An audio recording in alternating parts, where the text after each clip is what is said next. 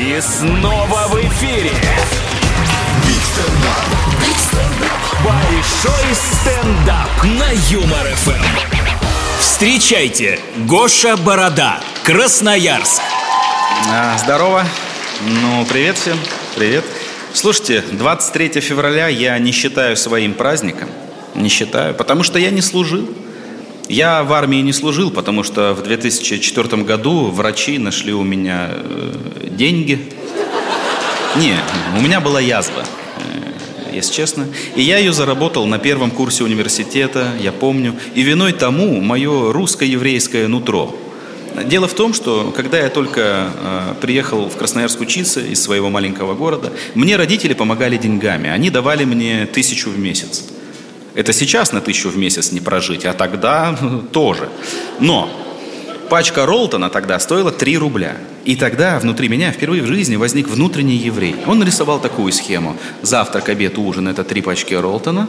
Умножаем на 30 – это 90 пачек в месяц. Это 270 рублей в месяц. Значит, 730 рублей можно отложить на накопление. Моему внутреннему русскому вся эта схема понравилась. Но он внес небольшую коррективу. Вместо отложить на накопление – он вставил «пробухать немедленно». В общем, первые три дня Ролтон вкусный, следующие три дня съедобный, потом начинается стадия отрицания, потом гнева, торгов, депрессии и уже в конце принятие язвы. В общем, когда евреи пишут схемы для русских, это ни к чему хорошему не приводит. Но 23 февраля я не праздную не только потому, что я не служил, Дело в том, что у моей жены 23 февраля э, день рождения. Прикиньте, это чистая правда. Ну, получается, она Гринч. Гринч украла праздник у меня.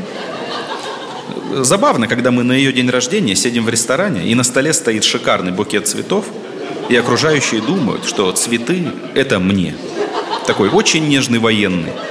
Все мои сослуживцы к дембелю делали альбом, а я – и кибану. Моя жена мне часто говорит, вот э, Павел Воля в каждом своем концерте признается в любви своей жене Лейсану Тяшевой. Ты бы мог сделать так же? Да без проблем вообще. Лейсан, я люблю тебя. Вот видите, тоже смог. Мужик сказал, мужик сделал. Да не, я люблю свою жену, конечно, но я не подкаблучник. А есть в зале подкаблучники? Поаплодируйте. Подкаблучники. Ну, те, кто отпраздновал свой мальчишник на девишнике. Есть такие? О, есть. Слушайте, как мне жалко этих подавленных парней, у которых с любимой один аккаунт ВКонтакте на двоих. И фотка на аватарке еще совместная, вот это вот Александр и Наталья Лопыревы. Нет, нет, нет, я не подкаблучник. Мы просто влюблены. Я в нее, она в контроль. У меня есть друг, которого жена очень жестко контролирует. Он каждый раз, когда э, один в мужской компании, на мужской пьянке, раз в час высылает ей совместное фото с компанией. Давайте, друзья. Да нет, это не фотоотчет. Ну просто все помашем. Давайте, мои любимые. Мне кажется, скоро она просто на голову будет надевать ему GoPro с онлайн-трансляцией.